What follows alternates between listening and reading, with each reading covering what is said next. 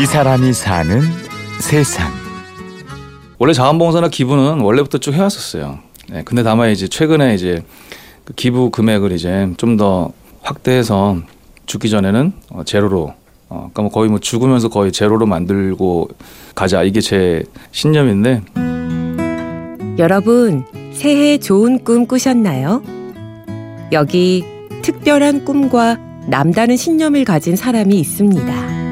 살아 있으면서 제 거를 최대한 좀 어려운 사람들한테 나눠주고 그러다가 나중에 나는 빈손으로 이제 가면 되지 않나 이런 게 제가 원래부터 갖고 있는 신념인데 그게 이제 아버지 돌아가지고 좀 되게 확고해졌죠. 아버님 하여튼 그 땅 속으로 이제 그대로 아버님께서 들어가시더라고요. 근데 그게 지름이 30cm 정도밖에 안 돼요. 하여튼 그거 보면서 좀 확신했어요, 확신.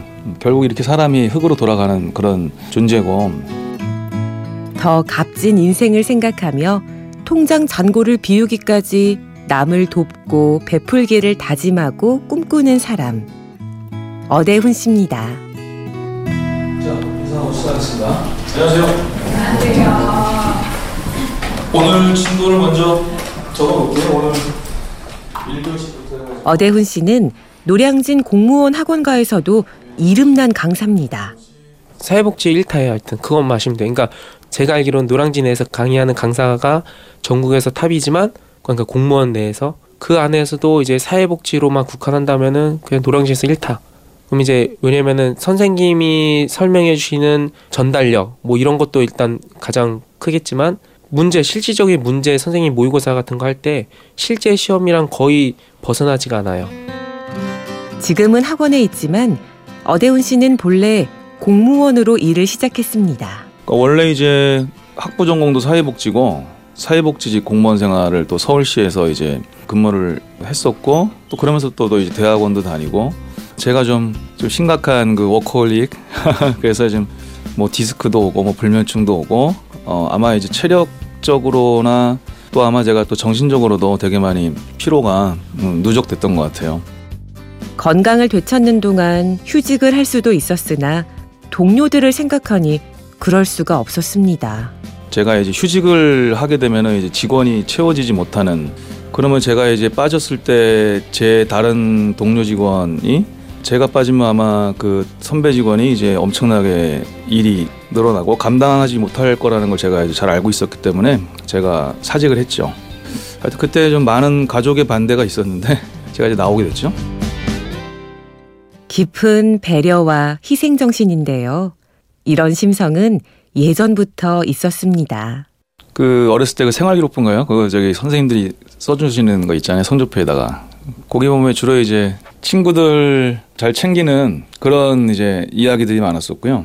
저희가 좀 어렸을 때 좀 집이 좀 되게 가난했었고 저희가 그때 제가 초등학교 3학년 정도로 제가 기억을 해요. 제가 그 저희 반에 이제 그 1번인 친구가 있었어요.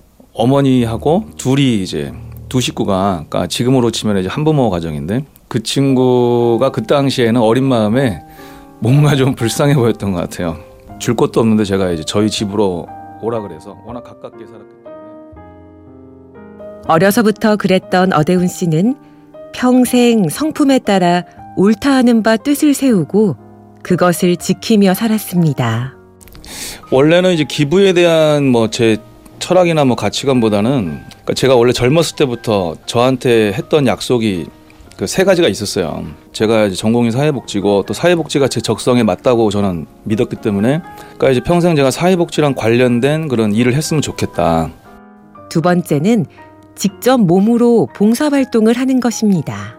그래서 제가 이제 그 보육원 자원봉사 활동을 이제 꽤 오래 이제 하고 또 공무원 생활할 때는 또 장애인 중증 그 장애인 생활시설 봉사활동 이제 단체도 만들어서 활동도 하고 그 외에도 이제 뭐 다양한 그런 자원봉사 활동을 조금씩 하지만 이제 주로 쭉 했던 거는 이제 보육원 아이들 하여튼 어떤 식으로든 봉사활동을 이제 평생 하자라는 거하고 그리고 세 번째는 그 다음에 이제 기회가 된다면 어, 강단에 섰으면 좋겠다. 이거였어요. 제가 이제 사회복지를 어차피 하는 사람이니까 이 사회복지를 가르칠 수 있는 그런 기회가 있으면 좋겠다.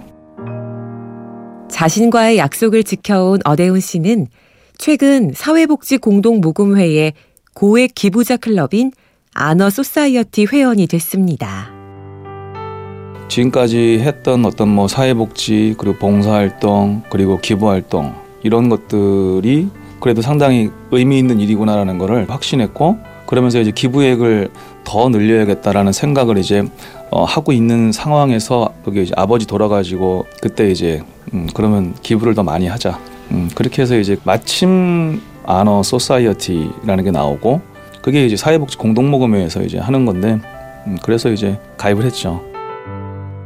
근데 가끔 이제 뭐 기회가 되면 한 번씩 얘기하거든요. 이런 고액 기부에 대해서 그렇게 호응해주는 분들은 사실 아직까지는 없었어요. 음, 그래서 이렇게 혼자 생각하면 그렇게 하죠. 와, 저렇게 돈을 많이 버는데 나중에 어디다 쓰려고 그러지? 이런 생각을 저 혼자 하지만 이게 자칫하면은 큰 오해가 될 수 있기 때문에 이 사람이 사는 세상.